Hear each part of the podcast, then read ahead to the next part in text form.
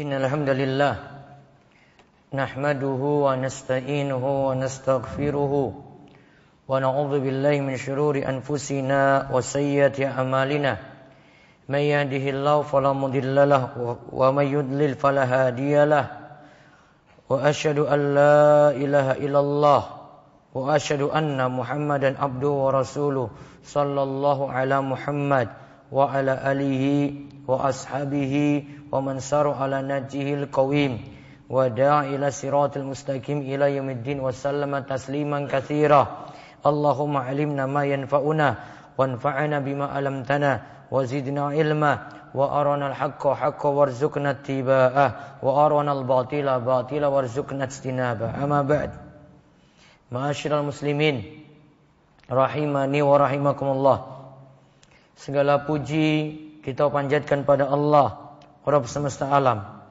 yang memerintahkan kita untuk terus bertakwa kepadanya. Takwa inilah bentuk syukur kita kepada Allah. Dan pada hari Jumat yang penuh berkah ini kita diperintahkan berselawat kepada Nabi akhir zaman, Nabi besar kita Muhammad sallallahu alaihi wasallam kepada keluarga, kepada para sahabat serta pengikut setia beliau hingga akhir zaman. Masyiral muslimin rahimani wa rahimakumullah. Kita di eh, kita diperintahkan untuk bertakwa kepada Allah. Ya ayyuhalladzina amanu taqullaha haqqa tuqatih wa la tamutunna illa wa antum muslimun. Di antara bentuk takwa adalah baik terhadap Allah dan juga baik terhadap sesama. Dan bentuk baik terhadap sesama di antaranya diwujudkan oleh setiap orang baik yang muda maupun yang tua. Dan pada kesempatan kali ini kita akan melihat beberapa dosa-dosa yang dilakukan oleh anak muda yang mereka itu jauh dari agama dan ini dosa-dosa yang sering mereka itu lakukan. Kita akan sebutkan empat dosa anak muda yang mereka tidak sadar atau menganggap ini biasa. Yang pertama, durhaka kepada orang tua. Ayat yang memerintahkan kita untuk berbakti pada orang tua adalah firman Allah wa qad rabbuka alla ta'budu illa iyyah wa bil walidaini ihsana. Imma yablughanna indakal kibar ahaduhuma aw kilahuma fala taqul lahumā uffin wa la tanharhuma wa qul lahumā qawlan karīmā dan Rabbmu telah memerintahkan Supaya kamu jangan menyembah selain dia saja, selain Allah saja. Dan hendaklah kamu berbuat baik pada ibu bapakmu dengan sebaik-baiknya. Berbuat baik kepada orang tua dengan sebaik-baiknya. Jika salah seorang di antara keduanya atau kedua-duanya sampai berumur lanjut, yaitu berusia sepuh dan berada dalam pemeliharaanmu, maka sekali-kali jangan pernah mengatakan kepada keduanya uffin perkataan ah. Dan janganlah kamu membentak mereka dan ucapkanlah kepada mereka perkataan yang mulia. Surat Al-Isra ayat 23. Imam Ibn Jarir At-Tabari rahimahullah menjelaskan ayat di atas tentang perkataan jangan berkata kepada mereka uffin yaitu berkata ah jika kalian melihat sesuatu dari salah satu atau sebagian dari keduanya yang dapat menyakiti manusia, melihat uh, melihat sesuatu dari salah satu atau sebagian dari keduanya yang dapat menyakiti manusia, akan tapi bersabarlah jadi mereka berdua. Lalu raihlah pahala dengan bersabar pada mereka sebagaimana mereka bersabar merawatmu kala kecil. Jadi walaupun nanti ada kata-kata kasar dari orang tua, tetap tidak boleh berkata uff. Dalam istilah kita itu ah. Alias bantah. Alias orang tua itu disauri suaranya, dibalas suaranya. Juga dikatakan oleh Imam Ibnu Ajar atau Bari perkataan uf atau ah adalah segala bentuk perkataan keras dan perkataan jelek pada orang tua. Maka tidak boleh orang yang lebih tua dibalas dengan kata-kata seperti itu. Dan ini dipraktekkan juga oleh para ulama di masa silam. Mujahid rahimahullah mengatakan, Tidak sepantasnya seorang anak menahan tangan kedua orang tuanya yang ingin memukulnya. Begitu juga tidak termasuk sikap berbakti adalah seorang anak memandang kedua orang tuanya dengan pandangan yang tajam. Barang siapa yang membuat kedua orang tuanya sedih, berarti dia telah mendurhakai keduanya. Di sini lihat tidak boleh nahan tangan orang tua kalau orang tua memukul kita. Juga di sini dikatakan lagi tidak boleh memandang keduanya dengan pandangan yang tajam. Sampai juga di sini tidak boleh membuat orang tua itu sedih. Digolongkan oleh Imam Mujahid, ini termasuk bentuk durhaka pada orang tua. Kaab al-Ahbar pernah ditanyakan mengenai perkara apa saja yang termasuk durhaka pada orang tua. Beliau mengatakan, "Idza amaraka waliduka bi syai'in falam tuti'huma faqad akaqtahuma al-uquqa kullahu." Kata Kaab al-Ahbar, apabila orang tuamu memerintahkanmu dalam suatu perkara. Yaitu selama bukan dalam maksiat namun engkau tidak menaatinya. Berarti engkau telah melakukan berbagai macam kedurhakaan terhadap keduanya. Disebutkan oleh Imam Ibnu Jauzi dalam kitabnya Birul Walidain. Maka coba kita lihat kalau kita bandingkan dengan keadaan saat ini sangat jauh sekali dari teladan dari poro salaf, dari poro ulama di sini mereka katakan tidak membalas, tidak membalas orang tua dengan kata-kata kasar, memeliharanya tidak boleh dengan perlakuan kata-kata jelek itu keluar. Tidak boleh juga di sini memandangnya dengan pandangan yang tajam. Tidak boleh juga di sini membuat orang tua itu sedih. Sampai apa pun yang diperintahkan, walaupun itu tidak ada sangkut pautnya dengan ibadah dan itu perkara mubah, bukan perkara maksiat, tetap orang tua itu ditaati. Lantas yang kedua, dosa yang dilakukan anak muda adalah hubungan bebas, pacaran, suka nonton video porno, hingga melakukan onani sampai berzina. Tentang zina sendiri Allah katakan supaya tidak didekati. Allah berfirman, "Wala taqrabu zina, innahu kana fahisyatan wa sa'a sabila." Dalam surat Al-Isra ayat 32. Dan janganlah kamu mendekati zina. Sesungguhnya zina itu adalah suatu perbuatan yang keji dan sejelek-jeleknya jalan. Di sini pertama kesimpulannya zina berarti haram. Kemudian yang kedua, berbagai hal yang mendekati pada zina itu dilarang. Maka Imam Ibnu Katsir rahimahullah menyatakan Allah melarang zina dan mendekati zina serta dilarang pula berbagai penyebab yang dapat mengantarkan kepada zina. Terus kita pun dilarang melihat aurat lain-lainnya.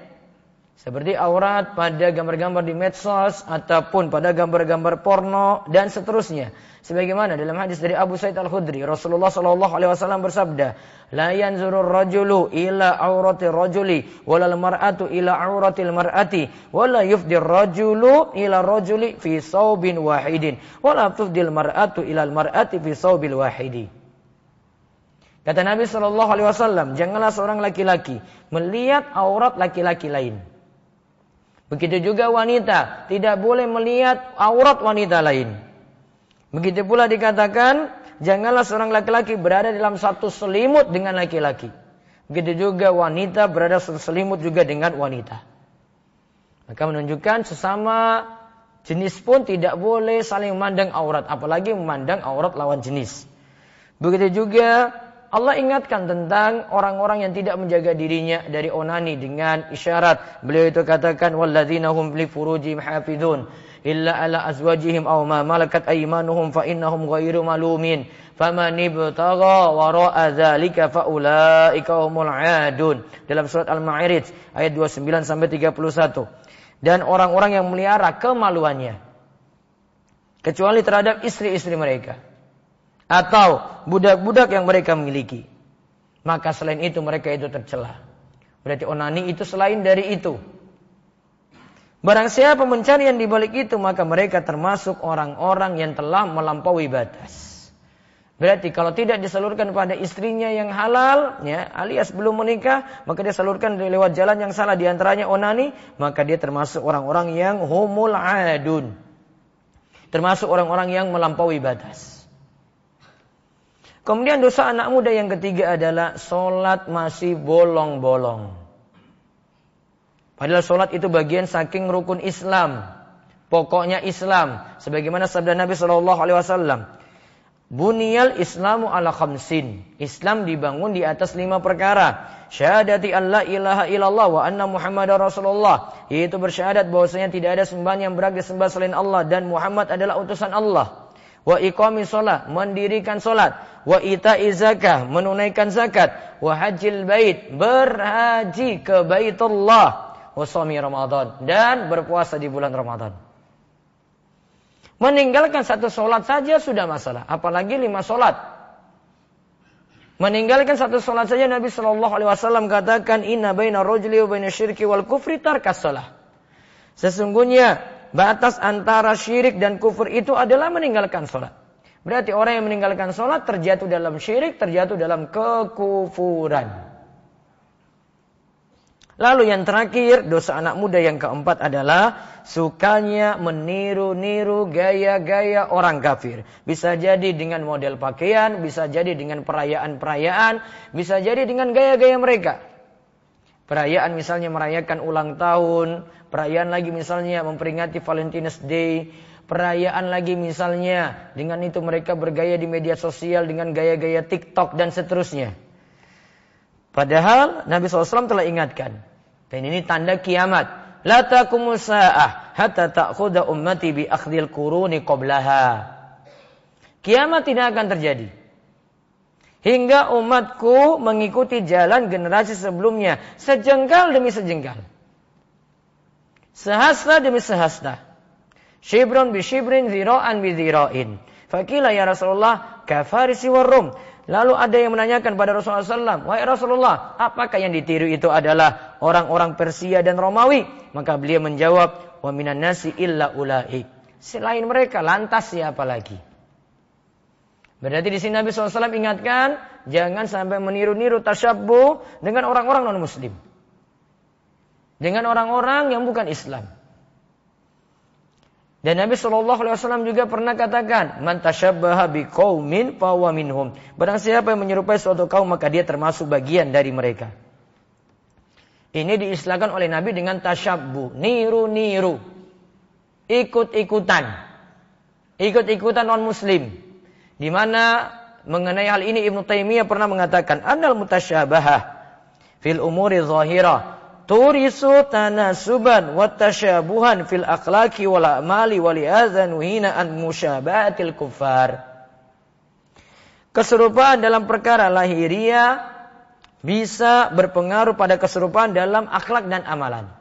Kita niru-niru tampilan, niru-niru perayaan, maka nanti akhlak juga akan tertiru seperti itu. Amalan juga demikian. Oleh karena itu kita dilarang tasyabuh dengan orang kafir. Sek nom-nom ini juga biasanya dengan model-model rambut. Model rambut yang aneh-aneh dengan ditarik bagian tengah itu ya bagiannya itu ada yang ditarik silet sehingga kelihatan botak di bagian tengahnya. Itu namanya koza membiarkan rambut sebagian, membotakkan sebagian.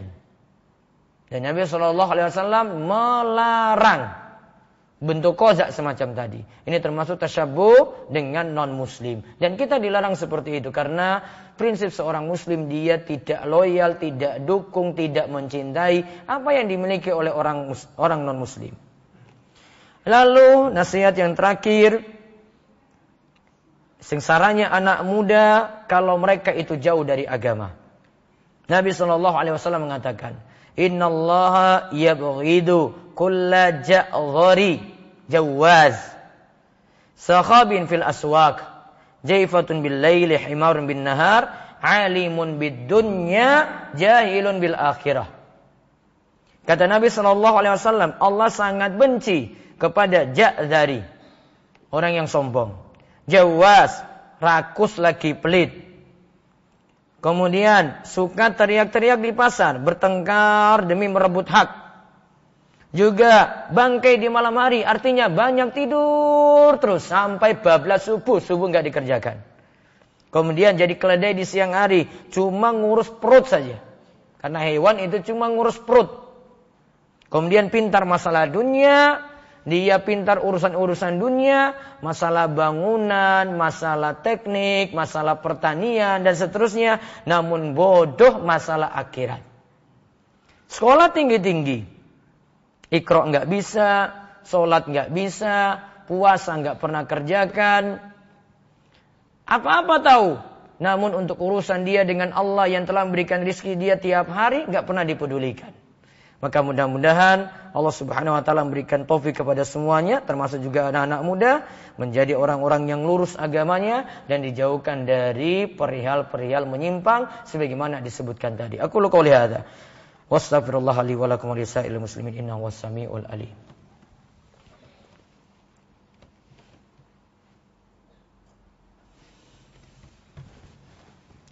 Alhamdulillahi rabbil alamin wassalatu wassalamu ala asyrafil anbiya'i wal mursalin nabiyina Muhammadin wa ala alihi wa sahbihi ajmain. Amma ba'du fa ya ayyuhan nas taqullaha wa dzarul fawahisha ma dhara minna wa ma batan.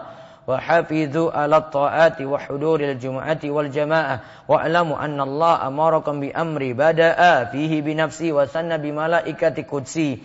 Faqala ta'ala innallaha malaikatahu yusalluna 'alan nabi ya ayyuhalladzina amanu sallu 'alaihi wa sallimu taslima. Allahumma salli 'ala Muhammad wa 'ala ali Muhammad kama sallaita 'ala Ibrahim wa 'ala ali Ibrahim innaka Hamidum Majid. Allahumma barik 'ala Muhammad wa 'ala ali Muhammad kama barakta 'ala Ibrahim wa 'ala ali Ibrahim innaka Hamidum Majid. Allahumma ighfir lil muslimina wal muslimat wal mu'minina wal mu'minat al ahya'i minhum wal amwat innaka sami' qarib mujib dakwah rabbana la tuzigh qulubana ba'da idh hadaitana wa hab lana min ladunka rahmah innaka antal wahhab. Allahumma inna nas'aluka al-huda wat tuqa wal afaf wal ghina Allahumma asin akibatana fil umuri kulliha wa ajirna min khizyi dunya wa adzabil akhirah Allahumma aslih ulata umurina Allahumma wafiqhum lima fihi salahu wa salahul islami wal muslimin Allahumma ab'id anhum bitanata su'i wal mufsidin wa qarrib ilayhim ahlal khairi wan nasihin ya rabbal alamin